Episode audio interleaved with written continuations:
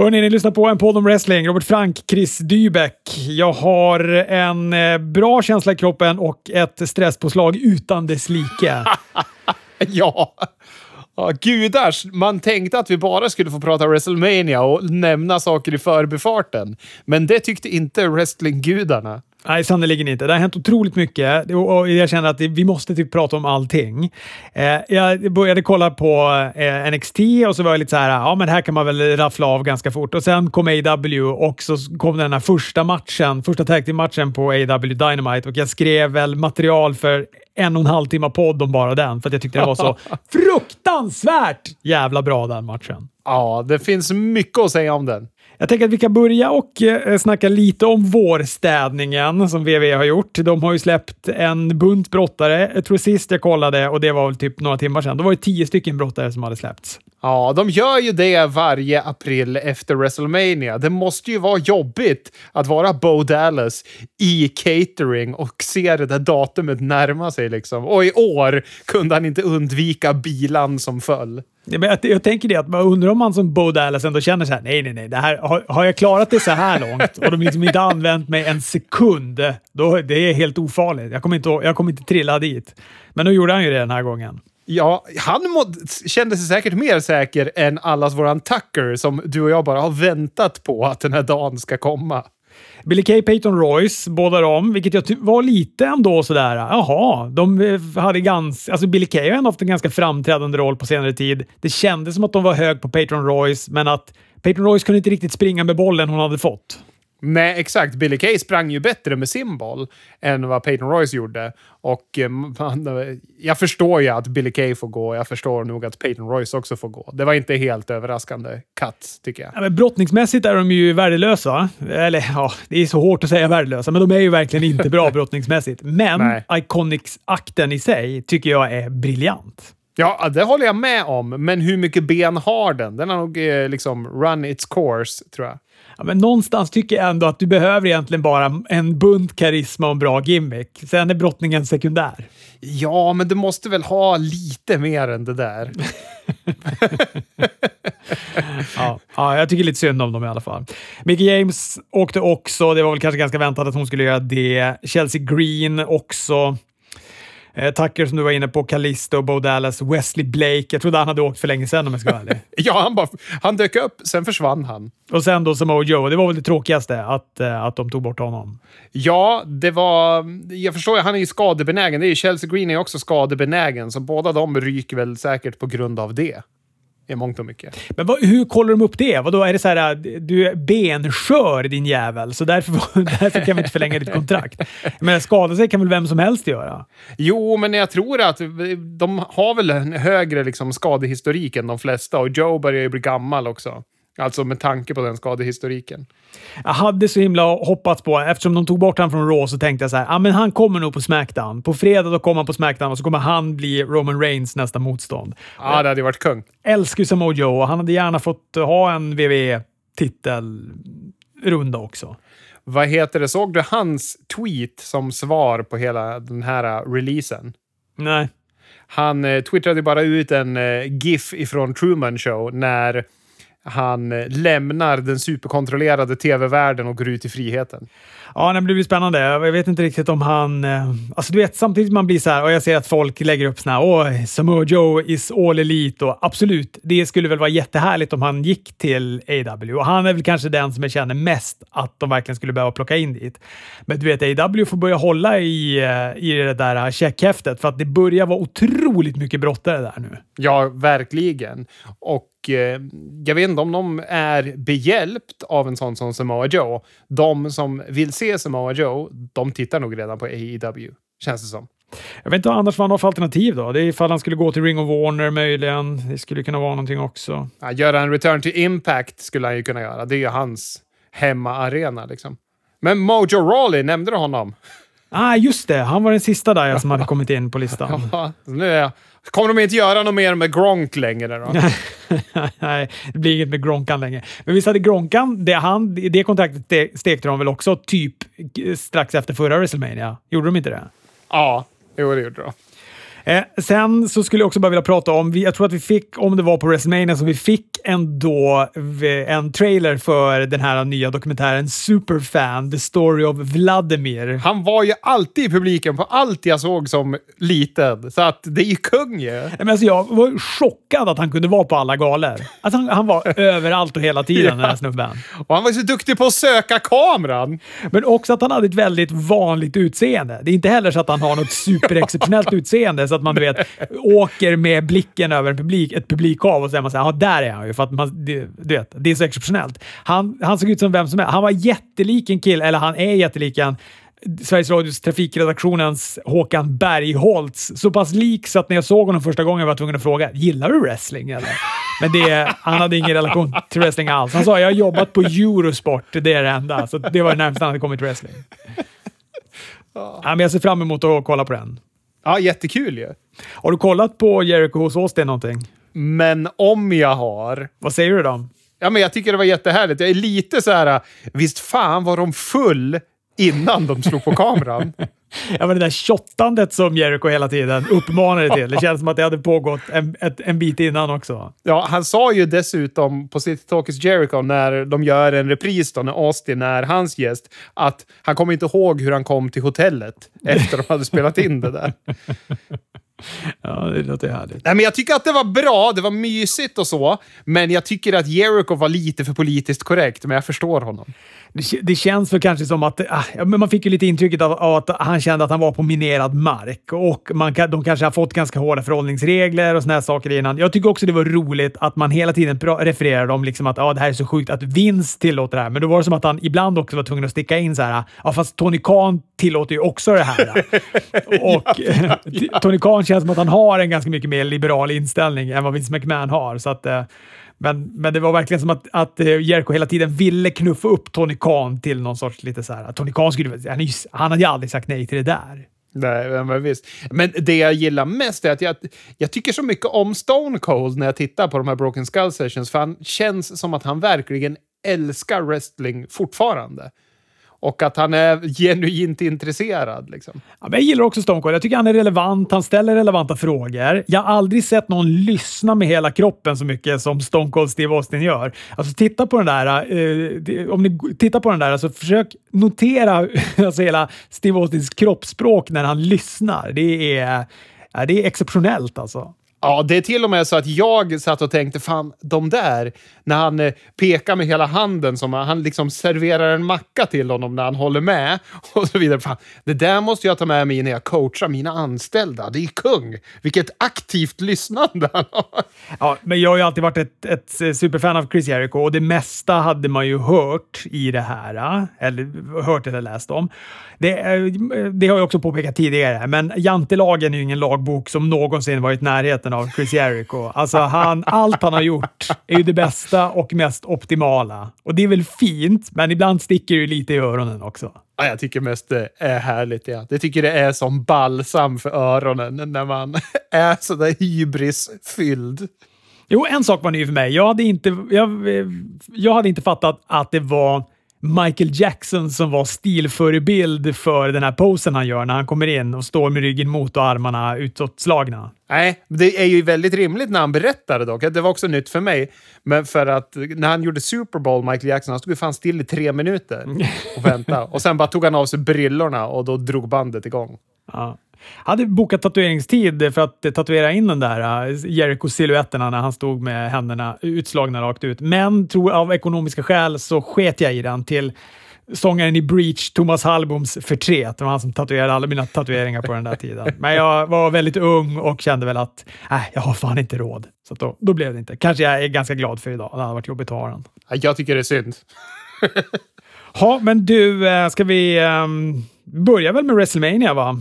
Vi börjar med WrestleMania som faktiskt var jävligt roligt att se i år. Ja, det var fruktansvärt roligt att se WrestleMania i år. Och jag vet att jag kände så här att man, man kanske har ju varit lite så här, ah, det, det känns ingenting som känns superspännande och sådär. Men WrestleMania är ju ändå WrestleMania. Jag sitter ju ändå där och är super taggad när jag väl ska börja kolla på det. Jag såg det live också. Jag tyckte det var väldigt, väldigt, väldigt jag tyckte att hela den här väderprylen, det var nästan som att den var beställd för att den gjorde bara att jag, förväntningarna pumpades upp ännu mer när jag satt och kollade på det. Men jag har lite frågor här kring vad heter det, vädersegmentet. Eh, för, eh, eller ska vi ta själva introt först och sen kan jag ta mina frågor kring vädersegmentet?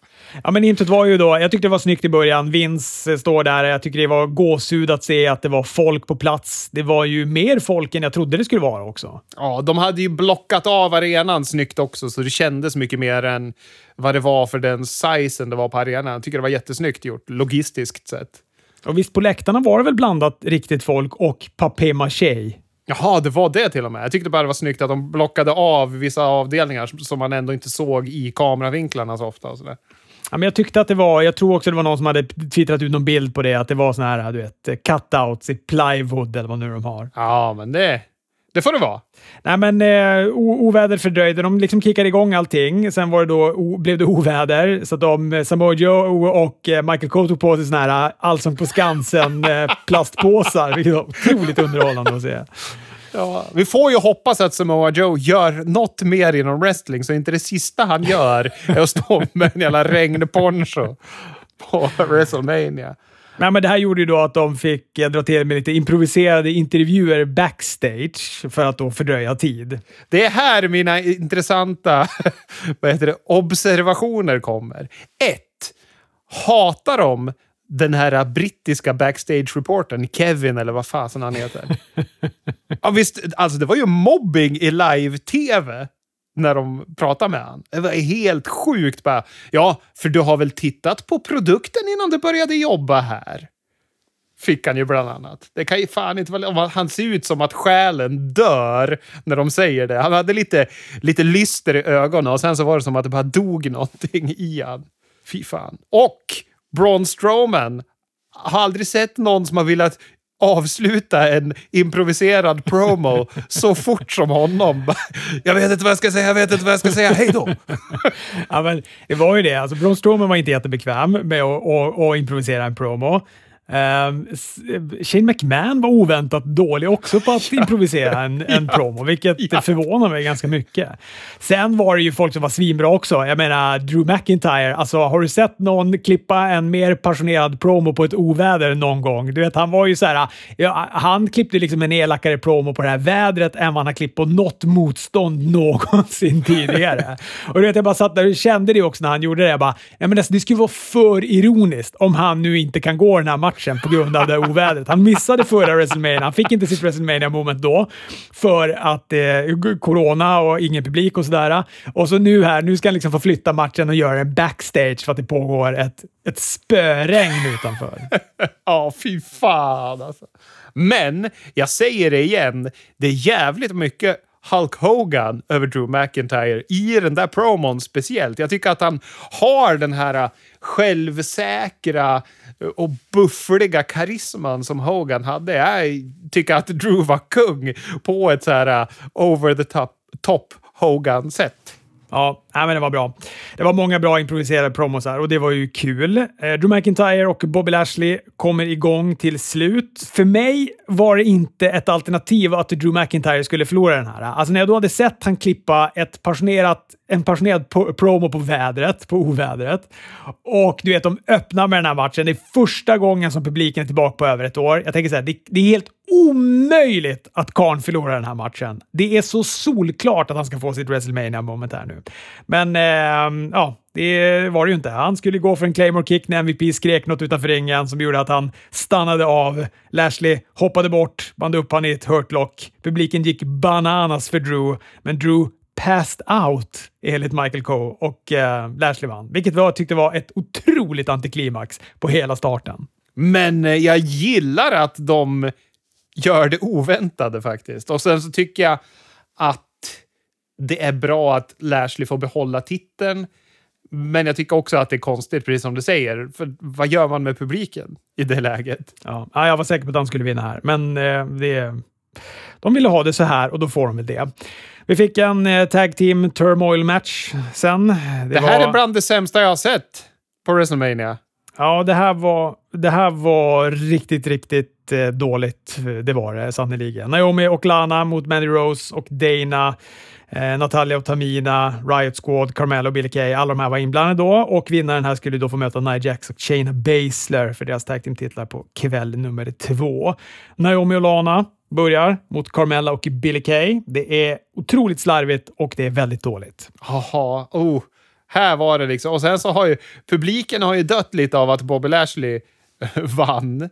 Och sen så får, bjuds de på det här smörgåsbordet efter det. Det är verkligen sån tragic comedy på något sätt. De bara, vi, vi kollar hur långt ner vi kan få publiken här. Ett, vi, har, vi ser till att styra upp ett oväder så att de är genomsura när de sitter där. Snorkallt förmodligen också. Ja. Bobby Lashley vinner, det vill säga Drew McIntyre får inte liksom inte vinna och så sen så då bjuder de på det här. Så de har verkligen tryckt ner publiken så långt ner de kan i starten på WrestleMania. Ja, det är, det är som sagt det är skitslarvigt här. Lana missar någon spark helt monumentalt, vilket också är helt fascinerande. Carmella och Billy Kay vinner och eh, in kommer sen då Riot Squad. Och den vinner Riot Squad. De gör en elak eh, backbreaker, senton. Eh, snäppet bättre, men det var inte bra det här heller tycker jag. Nej, det var det inte. Sen kommer Mandy och Dana Brooke in. Eh, Mandy halkar på entrérampen. Ja, just ja, det ja. Tycker synd om det. Jag hade inte tagit upp det om det inte hade varit så att de ska göra en, en pissdålig grej på Rawsen av det. Men det, vi kommer ju dit. Det är så okult när man halkar. Man, jag känner ju med Mandy här. Man känner ju sig så jävla fånig. Ja, verkligen. Jag är också en sån som är uppe på sekund. vet, jag har knappt hunnit falla till backen så står jag rakt upp och så visslar jag och går som att, som att ingen har sett det. Ja, man går ju coolare än man någonsin har gått efter man har halkat. Man, det behöver man. Man behöver kompensera. Man har lika mycket hybris som Jericho har hos Austin när man har halkat och reser sig. Michael Cole hade också väldigt svårt att hålla reda på vem som var vem av Dana och Mandy. Han sa fel upprepade gånger, men till hans försvar, Mandy hade ju skottat i sig biotin för hennes hår hade ju rekordväxt sen jag såg henne på Smackdown 24 timmar innan det här. Dana med en moonsault på Lee Morgan, tog pinfall till två. Lee Morgan kickade ut, rullade upp Dana och fick ett pinfall till tre. In kommer Natalia Hart, Tamina dominerade Riot Squad. Natalia skulle sätta Ruby in sharpshooter, men ändrade sig. Tamina ska få avsluta den här matchen med en snuka splash. Så hon taggar in henne. Tamina hoppar, räknar ut Ruby till tre. Och eh, ja, den där sista matchen var väl den bästa av alla de här, men då var inte den heller särskilt bra. Nej. Och Natalia och Tamina mot Nia Jax och Shayna Baszler. Jag var inte supersugen på den matchen. Det var nog ingen, förutom kanske två av de fyra inblandade eller något sånt där. Sen blev det bättre. Seth Rollins gick match mot Cesaro. Det här tyckte jag var en kanonmatch. Det var det. Det var det sannoliken. Ville att Cesaro skulle vinna. Trodde att Seth Rollins skulle vinna. Hade tippat att Seth Rollins skulle vinna den här matchen på Please Don't Try This At Home-tippningen. Eh, och jag hade haft fel på allt så här långt. Jag fick usla poäng på, på dag ett. Dag två och hämtade jag meriten, men dag ett hade jag usla poäng. Eh, corkscrew splash av Rollins. Den var väldigt, väldigt snygg. Han vände sen en neutralizer till en pedigree, fick bara täckning till två. Sen blev han stursk, Seth Rollins, för att han hade överlevt en swing och en neutralizer. Skulle gå för en stomp, men Cesaro kontrade med en uppercut. Sen körde han en eh, UFO. Ja, Precis, det var mer som att titta på konståkning lite. Men det var ju lite mer som att det var någon synkroniserad dans tycker jag, när han hade händerna på höfterna när han snurrade. Då såg det lite lustigt ut. Men starkt. Eh, han förlorade efter en Cesaro swing till 23-ish, säger jag. Publiken räknade till 23. Jag tror inte att Cesaro, han vet nog inte hur mycket han snurrar, men han släppte när han hörde att publiken hade, var på 23 för att han skulle ta det där rekordet. Neutralizer och vinst för Cesaro. Det var väl kul att han fick vinna den här matchen. Jättekul, jätte, jätteroligt. Jag trodde precis som du att ja, han har fått sin push in till WrestleMania, men där får han förlora. Vi fick eh, New Day mot AJ Styles och Omas om Raws Tag Team-titlar. Omas i otippade brottarkläder. Hade han jeans och polo på sig? ja, men någon lite glittrig polo, polo tänkte jag säga. Eller metallic ytskikt. Nej, den var lite, lite glansig på något vis i alla fall. Udda upplägg också i den här matchen. AJ var liksom heel in peril. alltså New Day, New Day höll han från att tagga in Omas hela starten. De dubbeltemade. Jag tror de fuskade till och med. Ja, flera gånger jag inte såg dem hålla i tagrepet. De liksom höll AJ Styles i hans ringhörna. Sen lyckas han då till slut göra en hot tag till Omas som säljer noll. Kastar runt på Woods, kastar runt på Kofi. Det är spinebuster på båda. AJ med en phenomenal forearm från Omas axlar. Omas kastar ner sen Kofi i backen, sätter en fot på bröstet, lite nonchalant och så räknar han ut han. Och ja, nya tag mästare Ja, men för vad det var så var jag underhålld, tror jag. Ja, men jag gillade den här matchen jättemycket också. Jag tyckte bara att det var fel i ordningen på något sätt. Alltså, New Day kändes heel och Omas och AJ kändes face. Ja, så, de brottas ju onekligen så. Och, men jag tycker, för han gjorde ju inte så mycket Omas, men jag tycker att det han gjorde var effektfullt. Han gjorde ju någon backbreaker som han utförde väldigt bra tycker jag. Och när han liksom satte sin jävla björnram över ansiktet på Xavier Wood och tröck han över knät liksom. Det, det, det, går inte att föreställa sig tror jag hur stor den där mannen är. Den, den längsta personen jag känner och umgås med, han är 1,92. Och jag känner mig som ett barn när jag står vid honom. Alltså, om jag skulle stå vid Åmas, jag skulle ju, jag skulle ju börja på det lokala lågstadiet då.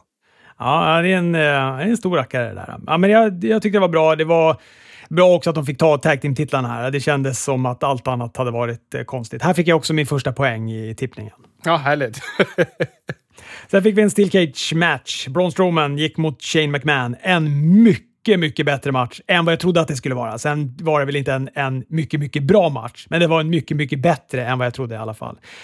Shane gjorde snygga grejer, eller han gjorde sina grejer. Det var coast to coast, han föll från cage-toppen. Fränt tyckte jag det var när Braun Strowman slet sönder cagen när Shane försökte fly och drog innan igen. Det var ju lite nytt i alla fall. Ja, jag visade den, eller visade, jag satt och tittade på det här eh, eftersom det har varit så mycket wrestling så tittar jag när mina barn är vakna. Jag brukar inte titta så ofta på wrestling när de är vakna, men då tittade min son upp och han tyckte det var riktigt fränt, för det ser ju ut som att det är Hulken när det är någon som kan slita sönder en stålbur sådär.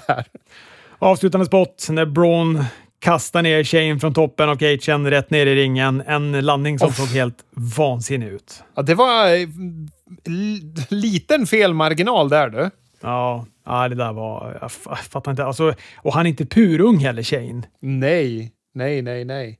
Running power slam och eh, Braun Strowman vinner matchen. Ja, jag eh, tycker också den här var bättre än vad jag trodde. Eh, och jag var nog underhålld av den. Alltså, i, jag hade fortfarande intresse uppe. Jag hade inte dött här, likt jag gjorde under den här eh, Tag Team Gauntlet-matchen, utan nu började det liksom plocka upp igen. Den här var ju bra för att man fick lite segare tempo, det var mer spektakel efter man hade haft den här bra matchen mellan Cesaro och Seth. Liksom. Så jag tycker den låg rätt i vart den låg också på galan.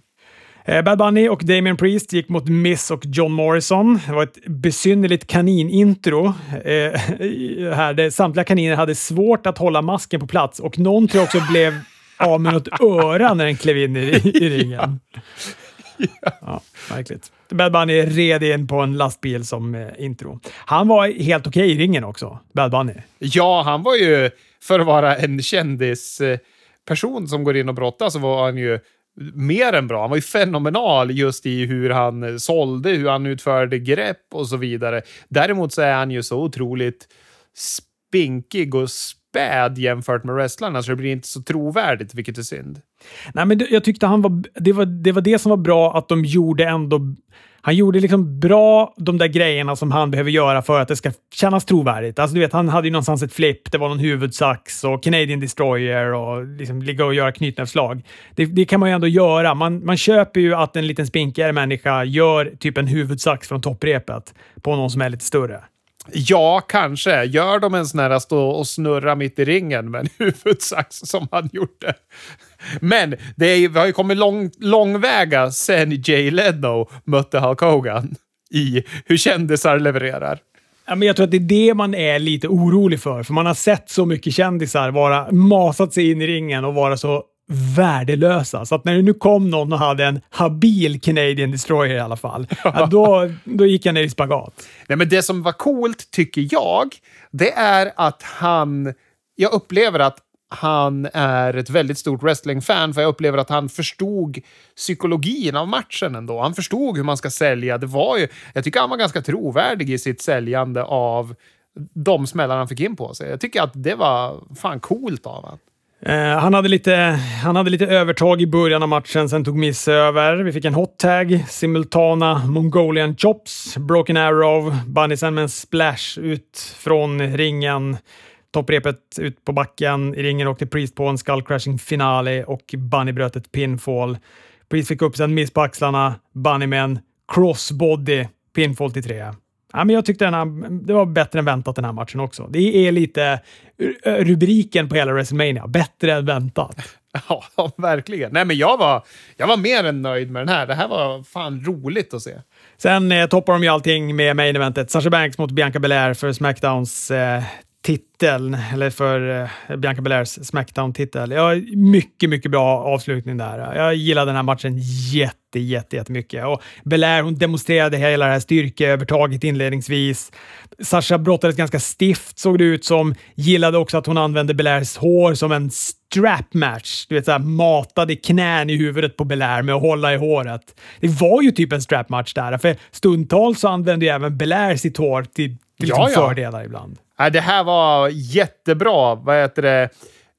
Sasha Banks brukar ju kunna choka när det är stora matcher tycker jag på main roster. Hon har varit slarvig i typ alla såna här stora matcher hon ska behöva bära. Men här var ju hon i toppform och det var såna jävla härliga känslor när de står innan matchen och båda håller på att börja gråta. Det var fan jävlar vad mycket känslor det var. Ja, framförallt Bianca Belair. Alltså hon, är ju, hon grät ju till hela matchen. Hon grät ju från det att hon, hon ställde sig på entrérampen och gick in och sen grät hon ju massa efteråt också. Men, äh, nej, men jag, jag var nöjd med den här matchen. Jag tyckte den var spännande. Det var snygga grejer från båda. Biancas running shooting star är snygg. Hon satte en 450 från topprepet på andra försöket. Belairs den här piskan med håret i slutet när det lät helt vansinnigt. Såg du också Sasha Banks märken efteråt på magen? Ja, Helvete. Det var som om Walter hade gjort ett karate-chop i revbena på. ja, det var sjukt. Och sen en, eh, efter piskan så levererar hon en KOD och eh, vann matchen. Ja, mycket bra. Mycket känslor. Bra avslut. Och hennes pappa försökte hoppa över kravallstaketet så att vakterna gick bananas också. Så då ramlade han ju tillbaka in i publiken. Ja, nej men eh, en eh, bra natt ett. Jag, jag var jättenöjd med den här. Eh. Natt två var jag väl kanske lite mindre nöjd med, men jag ska ändå säga, alltså om jag viktar de två mot varandra så tycker jag väl att natt ett var bättre. Eh, natt två var sämre, men fortfarande bra tycker jag. Jag tycker vi har bästa matchen på hela galan där, ja, men vi kommer ju till den. Det börjar ju med, det gjorde ju i och för sig första här också, men det börjar ju med det här äh, alldeles för långa introt. De hade väl det här förra året också, det här obegripliga piratintrot. Jag fattar ingenting av det. Så jävla dåligt! Och det var ju exakt lika båda dagarna. Det var jättesämst. Men undrar om de bara kände att de hade investerat i en massa rekvisita som de inte hade fått uh, Fan, vi måste visa upp det på tv så vi kan dra av det, så det blir avdragsgillt i bokföringen. Där. Så nu får vi använda det här temat på nästa WrestleMania ändå. Ja, helt sjukt.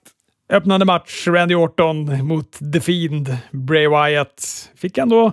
Tyckte att det var kul att se Randy Orton. Han, eh, lycka i hans ögon när han gick ut och såg fans igen. Ja, det, men han gjorde sig lite lustig över regnvädret och försökte slida ner för rampen. Nej, här kan jag inte halka och grejer.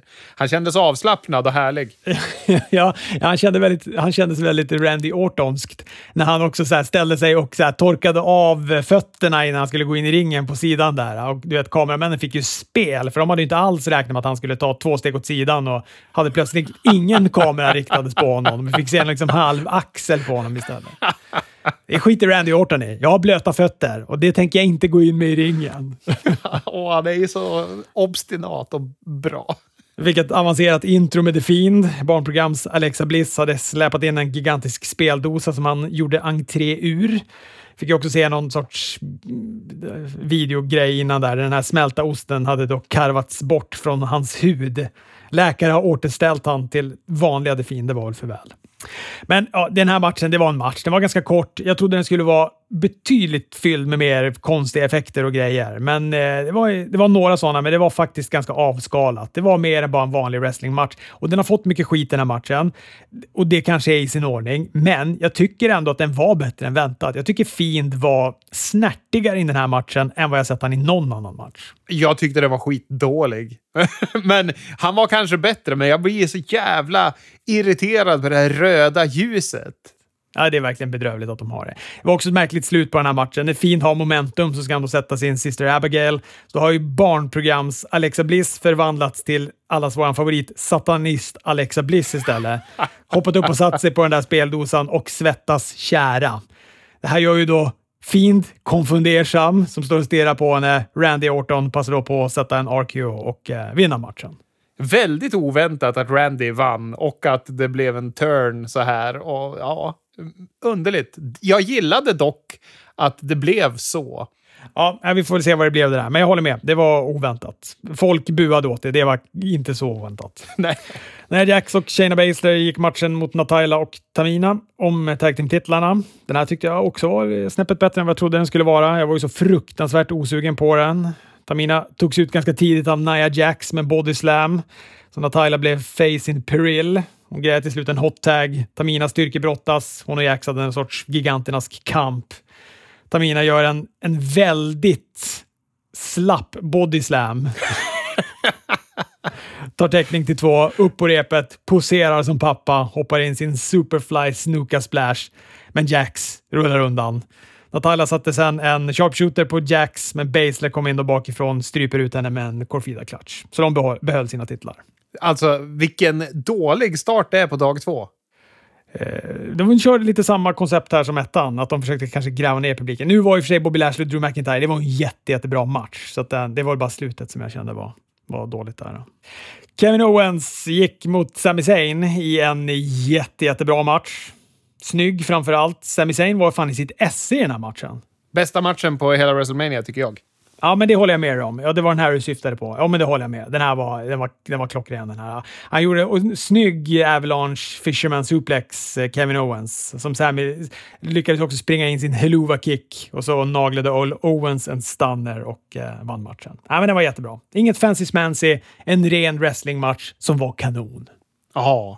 Eh, Riddle mot Sheamus om US-titeln. Vi fick ju faktiskt ett litet segment här nu med RVD och Riddle backstage. Det var... Um, ja, det var vad det var. Det var RVD översatt det var Great Khali sa, vilket det är väldigt enkelt, men jag tycker att det är lite roligt att RVD är bra på hindi. Jag tycker att det ja, rimmar ja. väldigt bra med hans karaktär, att han är bra på det. Alltså RVD har hängt mycket i Indien och rökt en soffa. ja, Nej, det var roligt. Just idén, utförandet, not so much.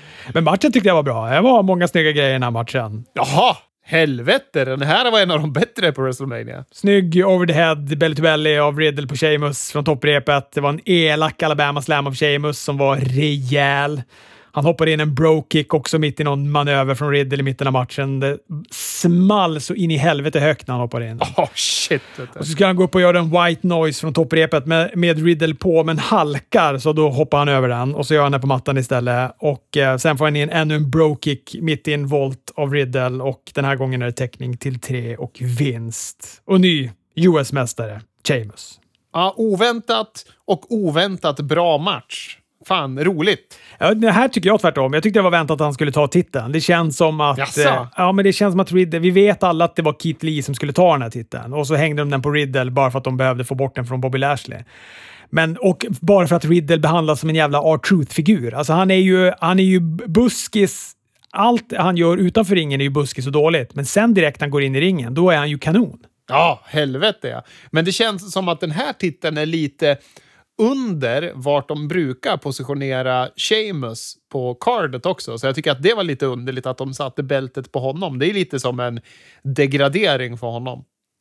Vi fick Intercontinental Championship-match, Big E mot Apollo Crews i en Nigerian drumfight som visade sig vara en no holds bar där man då skulle slå på den andra så hårt så det lät som att man slog på en trumma. Det är fint att de säger innan att det har ingenting med trummor som instrument att göra. Sen är det fullt med trummor runt ringen ändå. Ja, och ändå introducerar de någon symbol och grejer där också. Jag fattar Ja. inte heller varför de behövde ta det där konstiga avståndet. Ja, ja. Den här Wally, jag är osäker på uttalet, men han som sjöng in Big E till ringen. Jag har inte sett så mycket playback sedan Blur uppträdde på Adam Alsing show på 90-talet när Damon Albarn så plötsligt bara slutar sjunga, tittar på micken med stora ögon och så fortsätter den sjunga. Det var magiskt.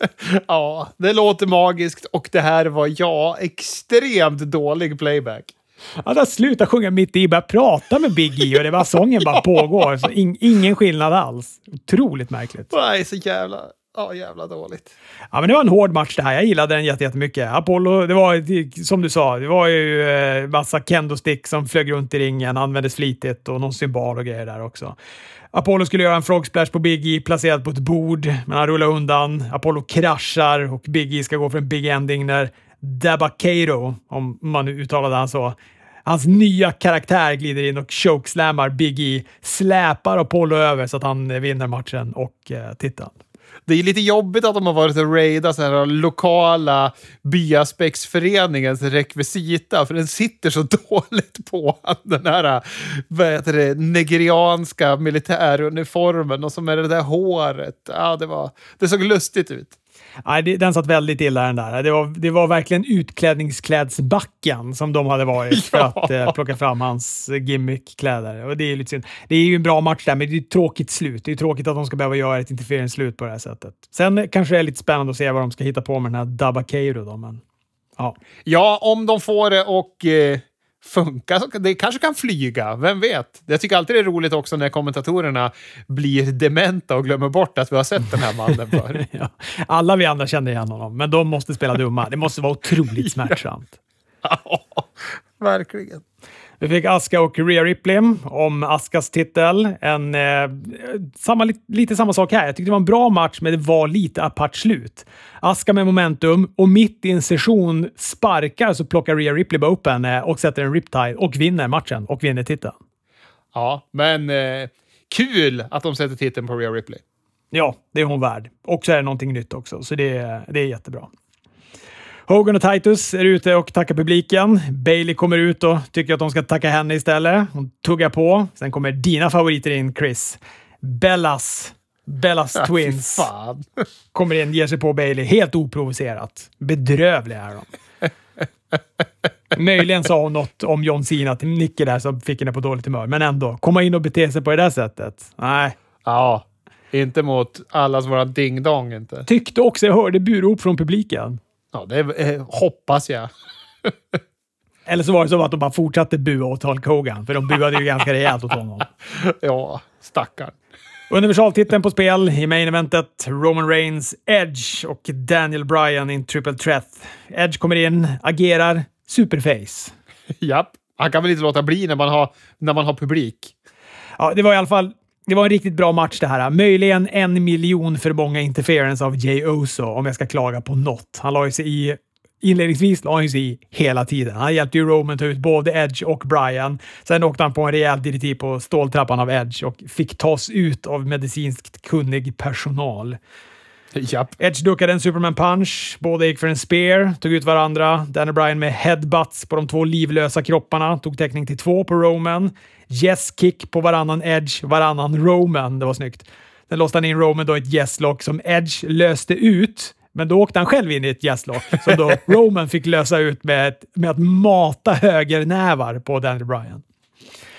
Ja, men det var mycket kamp. Edge sätter Roman i ett crossface, men precis när han ska tappa så sliter Bryan tag i hans arm, binder upp han i ett yes-lock, så plötsligt har Roman försatt sig i både ett crossface och ett yes-lock på samma gång. Då börjar Edge och eh, Daniel Bryan slå på varandra. Edge ska gå för en eh, concerto, jag kan inte uttala det där. Ja, concerto. Ja, på Bryan. Ska gå en på Roman också, men då hoppar Jey Uso in. Då han kommer tillbaka och pingnar till där bak och eh, hindrar Edge. Och så är då Roman med en concerto på Edge istället. Släpar hans kropp över Daniel Bryan och eh, räknar ut båda. Ja, Eh, synd med massa interference, men annars, det var ju ett bra main event. Och vi fick en heel som vinner, både som öppningsmatch för titeln på dag ett och som avslutning på liksom hela skiten.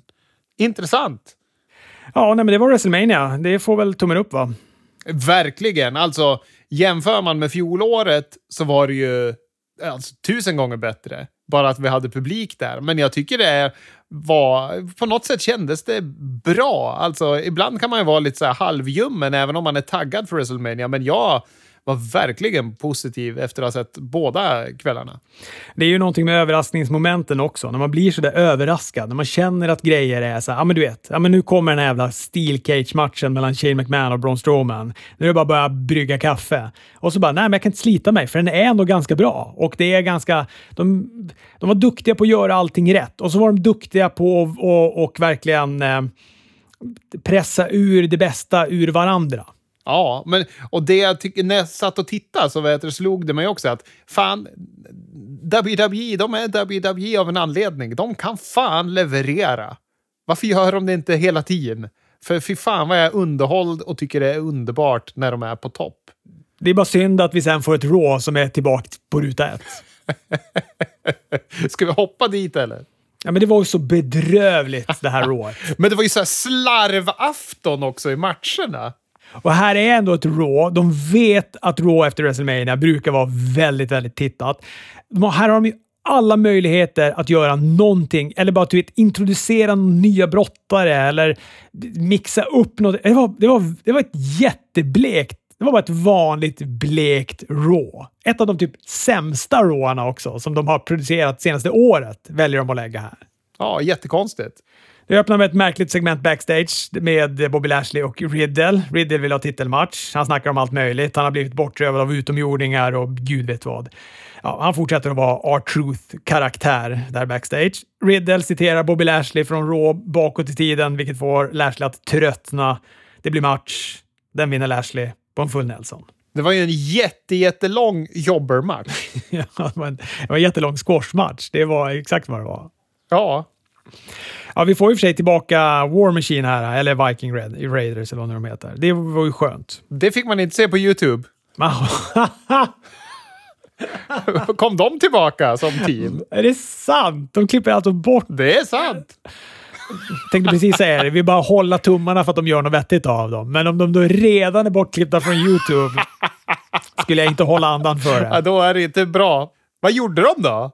Ja, men de gick ju en match mot Cedric Alexander och Shelton Benjamin, som inte ens fick ett intro. De är ändå före detta världsmästare.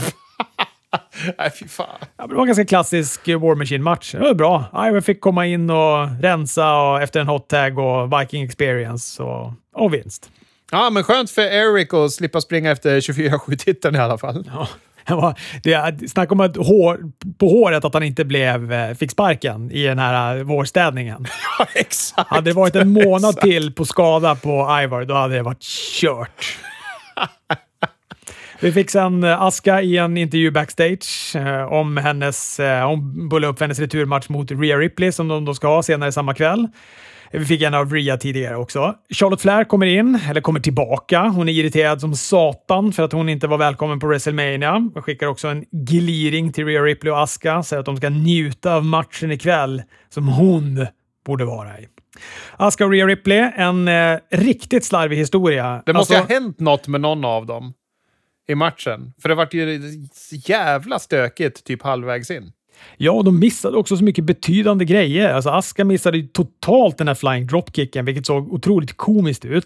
Sen hade ju Rhea Ripley otroliga problem att få in sin electric chair drop. Först tappar hon Aska och sen i försök två, då faller hon bara bakåt så det liksom ser ut som en kraschlandad Samoan drop istället. Ja, exakt. Men jag tycker att det ser ut som att det är Aska som är förvirrad. Typ som att hon har fått en hjärnskakning eller någonting och att Rhea försöker styra upp. Och Rhea ser ju också jävligt less ut under matchen. Taskigt att säga så, men det skulle i och för sig kännas bättre om det var så, än att de bara var slarviga. För det är ju konstigt att de går en så pass bra match precis innan och så går de den här äh, katastrofen sen. Ja, till slut så grejer hon det i alla fall. Aska kickar ut efter två. Aska med en DDT på ringkanten. In kommer Charlotte och ger sig på båda och det blir en DQ.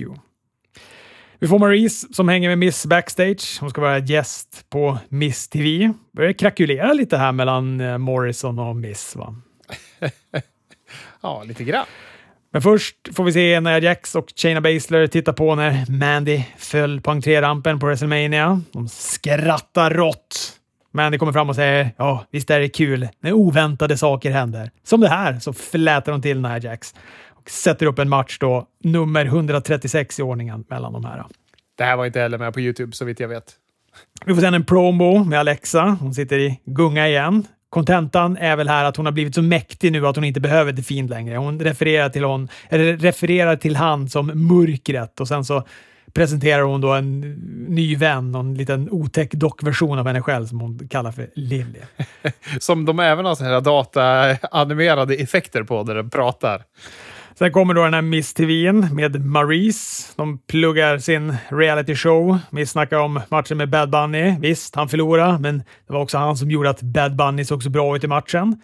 Priest kommer in, bla bla bla. Miss utmanar han till en match. Det är även Morrison och då börjar de då argumentera om vem som ska gå den här matchen tills att Maurice kommer med det briljanta förslaget att ni kan ju gå en handicap-match.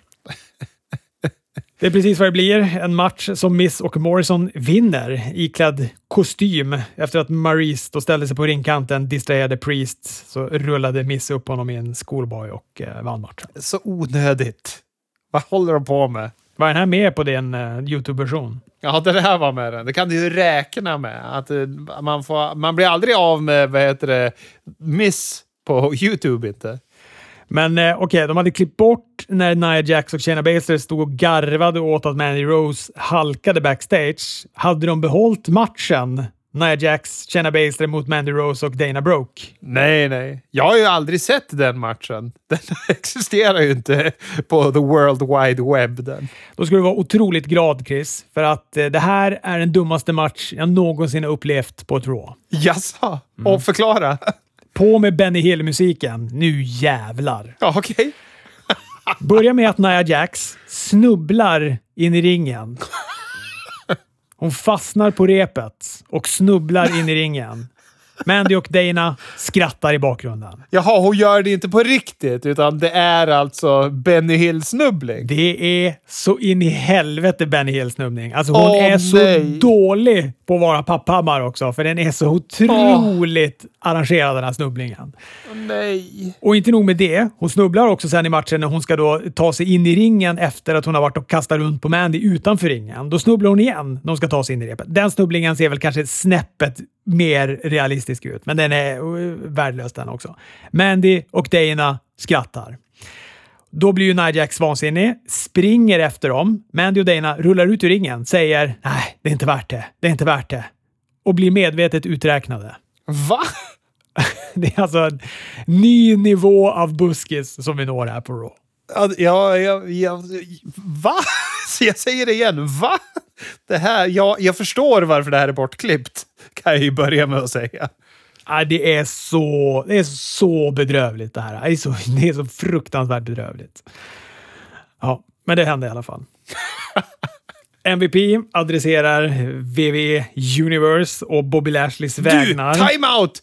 Time out! Apropå WWE. Vince McMahon kunde fan inte säga WWE. Han sa ju WW bara.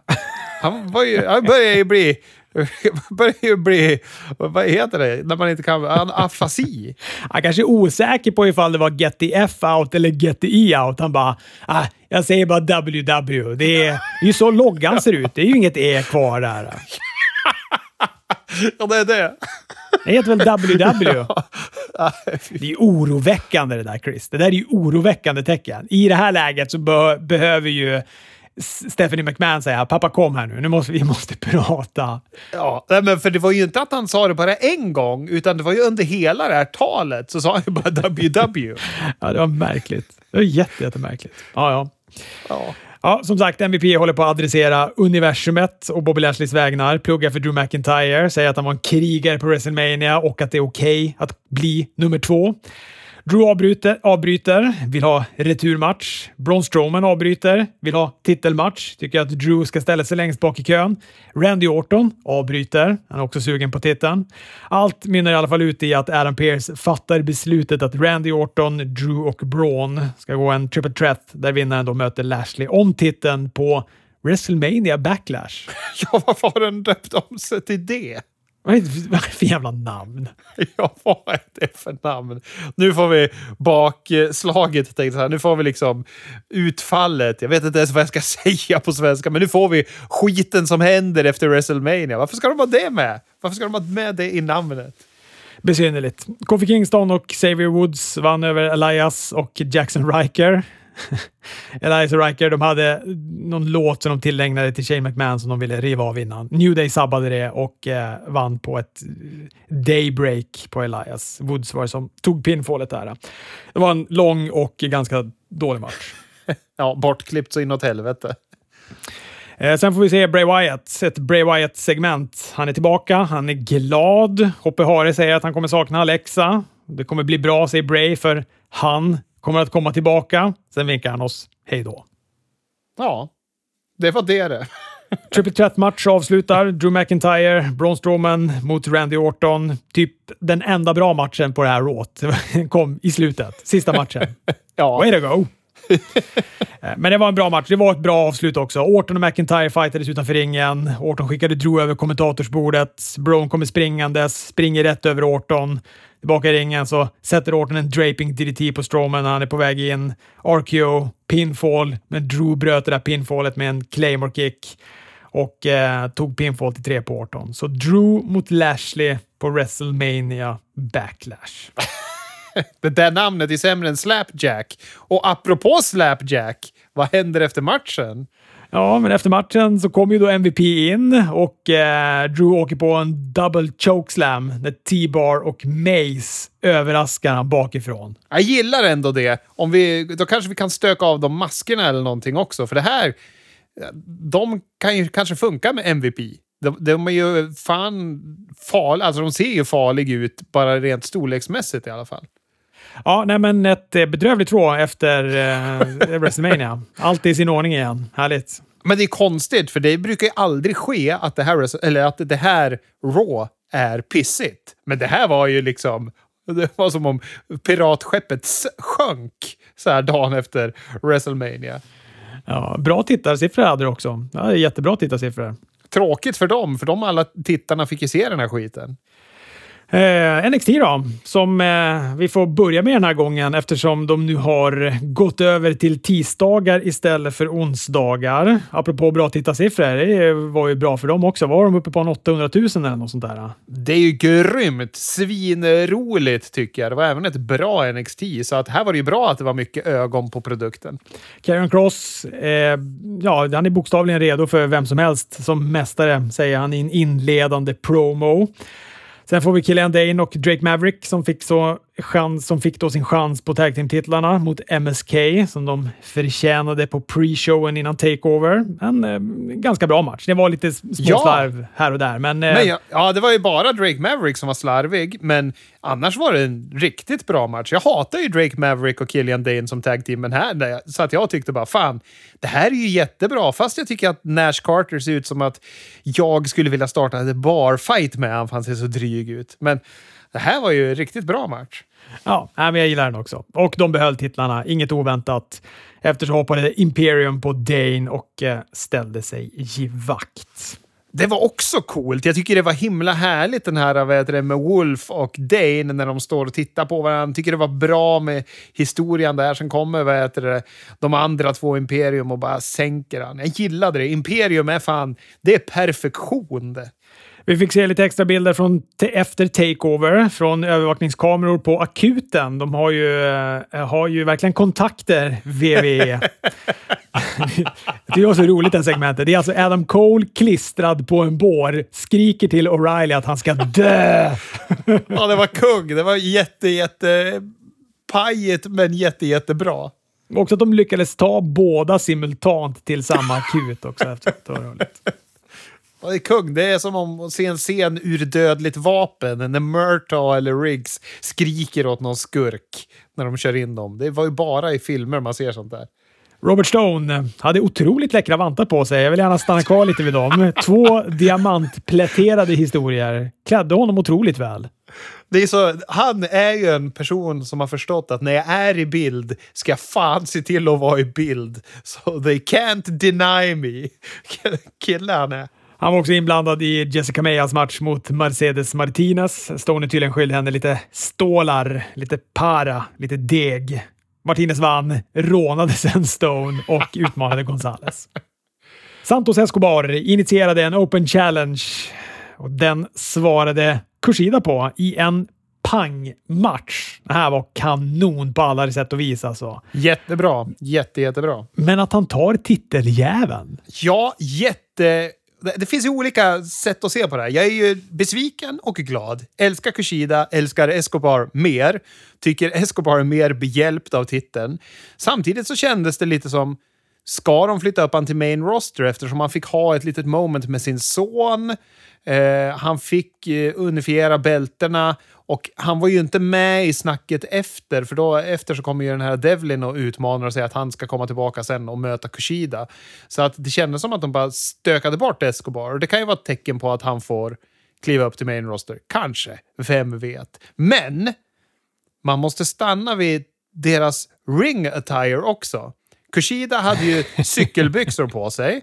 Vilket är ovant. Han hade tvättdag på tisdagar tror jag. Det är det som är dåligt. Han har liksom inte lyckats by by byta den nu när han är, du vet, Fan, jag har ju tvättdag på, jag har ju tvättstuga på tisdag. Okej okay, inte? Jag kom in med timesplitter-shorts. Ja, exakt. Då får det bli, får det bli småbyxor den här gången då, så får jag väl lösa det till nästa vecka så att jag har tvättdag på onsdagar nu istället. Men sen så, vad heter det, Escobar, han, han förvandlades ju till Stupid Sexy Flanders i Simpsons. Hans, han har ju inte vanliga wrestling-tights, utan de var liksom lite, lite sexigare skuret. Så så fort han var i bild så var det lite mer skinka än vad man var van vid. Och då vart det att jag var distraherad och jag kände mig som Homer Simpson och bara “Stupid sexy Flanders” när Escobar höll på där och flåntade sina gluteus maximus. Nej, men jag håller med. Jag tycker också att det var väl... Alltså, jag karbonkopierar egentligen bara det du säger. Älskar Kushida, men jag avgudar också Escobar. Alltså man, han, är, han har en speciell plats i vårt hjärta, Pablos Escobar. Ja.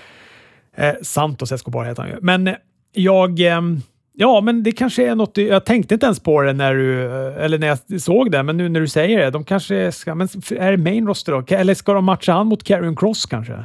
Ja, eller ska han degraderas till 205? Jag vet inte, men det, men det känns ju som att de är hög på honom, att de gillar honom. Och vad heter det, då känns det så konstigt att de tar bort titeln. Ja, de skulle kunna köra han mot Karrion Cross, kanske. Men ska han bli face då? Eller ska Karrion Cross vara face? Det är eh, svårt, men överraskande och roligt och tråkigt som sagt. Jag, det är svårt. Det, var så här, jag blev, det blev en konflikt i mig av den där eh, matchen och slutet. Jag tycker ändå att jag vet inte, men känns det inte som att... Eh, nu är det väl närmare med Karen Cross som en face. Det känns som du vet, så här, folk är höga på hans intro. Han behöver göra så lite för att de egentligen bara skulle... Det är egentligen, han skulle bara behöva matchas mot Escobar och så skulle han ju vara face. Ja, det är helt, helt korrekt analys. Apropå Carrion Cross, det, hur många kan ha varit där i Capital Wrestling Center? 40 pers i publiken, tar jag i. Och han vart ju helt rörd av att de käntade hans namn. Så hur, hur ska han kunna hantera när det är fullt med folk igen? Vi fick sedan en eh, fantastisk promo av Tomasa Ciampa och Timothy Thatcher. Alltså, Ciampa han avslutar med att säga “MSK, We're coming och så rusar han ur bild medan Thatcher sitter kvar med det sjukaste, obehagligaste leendet på läpparna jag någonsin har sett. De är ju underbar de här tillsammans. Sen fick vi se Frankie Monette göra debut. Hon eh, kom in och munhöggs lite med Gonzales och mitt i det, lite oväntat, så dyker Rhea Ripley upp och Bianca Belair. Men det var ganska snyggt. De kramades och det visades gamla, någon gammal diabild från, på alla tre i NXT i bakgrunden. Ja, jag gillade den biten. Tyckte Frankie Monet var bedrövlig på micken. Roderick Strong lämnade in sin avskedsansökan. Blir spännande att se var han landar någonstans. Är det Smackdown? skulle ju vara jättetrevligt om det var så. Surf Scott vann över Leon Ruff. Main eventet var en eight man tag team match. Dexter Loomis, Bronson Reed, Shotzi Blackheart och Ember Moon mot The Way. Det fanns någon sorts spänning mellan Indy Hartwell och Dexter Loomis genomgående i den här matchen. Slutade också med att Indy och Dexter lämnade den här matchen tillsammans.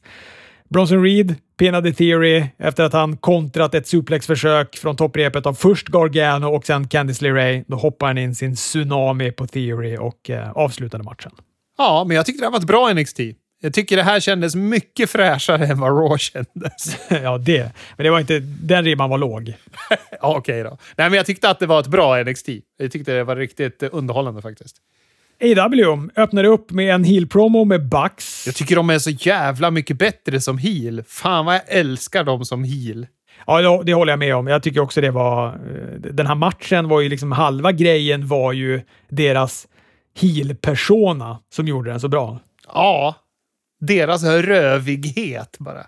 Tyson och MJF hade ett litet samtal i inledande segment. MJF försökte muta Tyson med att eh, han ville att han skulle hänga med Pinnacle istället. Kom en blank check som Tyson käkade upp. Och det, så, det känns som att Tyson är ett litet barn när han får göra de här grejerna. Han känns, så himla, känns som att han tycker det är så himla roligt så att han har svårt att vara riktigt arg som person. Liksom. Ja, det är som att han grundler lite hela tiden, Tyson. japp, japp. Det kan vara att han är så här, men här, jag ska säga vara bad boy, det är kampsport, men det är liksom inte på riktigt, så jag behöver inte, behöver liksom inte hålla på att elda upp mig och tänka på ja, vet jag, orättvisor i världen, alltså att jag ska bli sur och jävligt. Det, är bara, det här är bara lek och jag tjänar svin mycket pengar på det. Ja, men visst. Ja, men första matchen då. Triangel de la Morte, vad man uttalar det så. Death Triangle. Ray Phoenix och Pac mot Breezango-versionen av Young Bucks. Fashionabla i vita märkeskläder och Don Callis med sig in i ringen. Älskade det. Och eh, matchen gällde ju då tag team-titlarna eh, och den var inte helt oväntat då fenomenal. Nej, vad fan, det här var ju pay per view kvalitet utan dess like på en onsdag. Ja, det var så sjukt bra det här.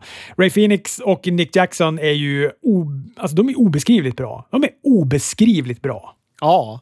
Och, men, och så även, för fan, man, det, ingen skugga ska falla på, på Matt, men definitivt inte på Park heller. Jävlar när han sätter igång med sina sparkar och han är så jävla... Han har ju något så här uh, Benoit Dynamite Kidskt över sig i hur han brottas. Ja, nej, men det var superbra. Allt var som ett rinnande vatten. Det var supertight. Eh, det var en och annan landning där man skrek aj. Framförallt när Phoenix säljer en slingshot X-Factor rätt på huvudet. Den var vansinnig. Ja.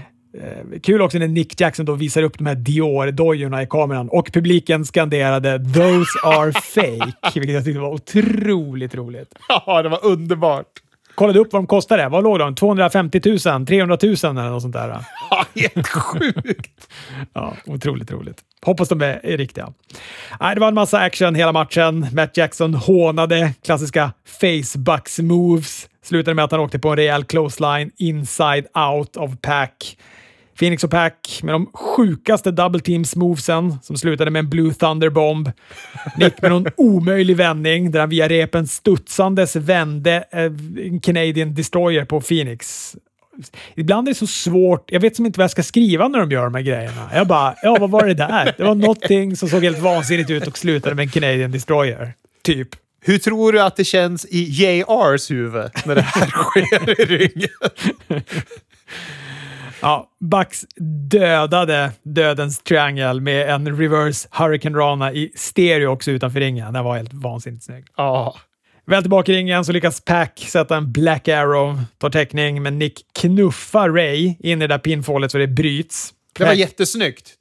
Ja, det, var, det, var, det är snyggt. Pack ska gå för en German, men Nick smyger in ett low blow, sätter en superkick på Phoenix som kommer flygandes, sliter av han masken, sular den till rad 13 på läktaren. Det var otroligt heligt gjort. Ja. Dubbel superkick på Ray som håller sig för ansiktet. Pinfall till tre. Jättebra! Fan, det är så här man startar en show. Som även fick 1,2 miljoner tittare eller vad fan det var va? Ja, de tog miljongränsen här. Ja, det var inte illa. Det kanske var 1,02, men det var ju över miljonen. Svinkul att det var så. Ja, nej, det där var gospel, Chris. Young Bucks mot Triangle de la Morte är gospel. Det är vad det är. Ja, verkligen. Jade Cargill gick en match mot Red Velvet. En eh, bra match. Tycker båda såg bra ut. De gör ett exemplariskt jobb med den här Jade. Alltså, jag tycker de gör allt rätt med henne.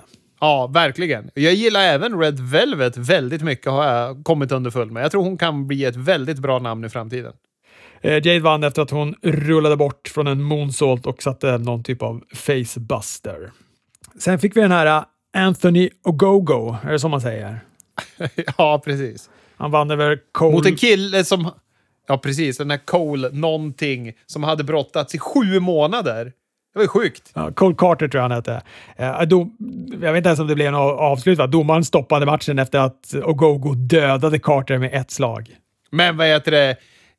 Jag tycker att han har en, en sån här utstrålning som få har, Agogo. Så hoppas han kan gå riktiga matcher sen också. För att han har något. Det har han. Ja, men jag håller med. Jag tycker också han känns eh, intressant, så att, eh, det ska bli spännande att, att följa han. Eh, en bekvämt klädd Mike Tyson var special guest enforcer i den här matchen mellan Chris Jericho och Dax Harwood. Med sina laxrosa shorts. Ringside. Jag vet inte om han har varit låna kläder från Omega kanske, från gamla Face Omega. Rosa, laxrosa småbyxor och någon bara vanlig vit t-shirt. Det var så konstigt. Nu ska du vara med på tv. Ja, jag har också tvättat, likt Kushida. Ja, Dax hade med sig Cash Wheeler in och Tully Blanchard med någon surfplatta. Eh, jag vet inte varför jag tyckte det var kul att Tully Blanchard sprang kring med en iPad. Jericho var flankerad av Sammy Guevara och eh, Aubrey slängde ut Tully, för det fick bara vara en ringside från varje. Annars fick man smaka på en semesterklädd Mike Tysons vrede. Jag tyckte det var en kul match det här. Båda gav järnet i den här matchen. Ja. Jag tycker Dax är bra som singelbrottare också. Han har ju fått två chanser nu att visa upp sig. Han är fan bra. Ja, jätte, jättebra. Han lyckades undvika en Judas-effekt, satte en brainbuster, tog täckning till två. Jericho lyckades nagla en codebreaker. Båda låg utslagna i ringen. Pinnacle kom inspringandes, men, men Inner Circle var hack i häl, vilket ledde till ett jäkla stök.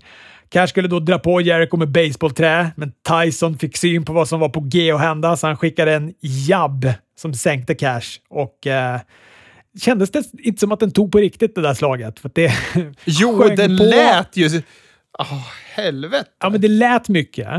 Och det ser ju verkligen ut som att han, när han ligger där sen också att, att han är omtumlad. Ja, men eh, jag tror att de har sagt åt honom att inte spara på krutet.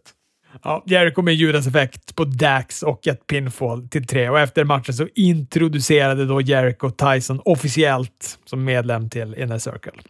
Vi får se en kul promo med Bucks, Omega, Good Brothers och Don Callis. Callis sa att vi inte har sett någonting än. Det här är bara början. Det är så fint avslut på promon också, att det är Don Callis som superkickar kameramannen. Det är sån bra touch på det hela. Det är så jävla roligt. Chris Statlander med Best Friends vann över Amber Noah i en ren uppvisningsmatch. Vi fick lite action mellan Christian och Hobbs också efter att Taz kom in. Eller Taz och Company kom in. Bra och... promo!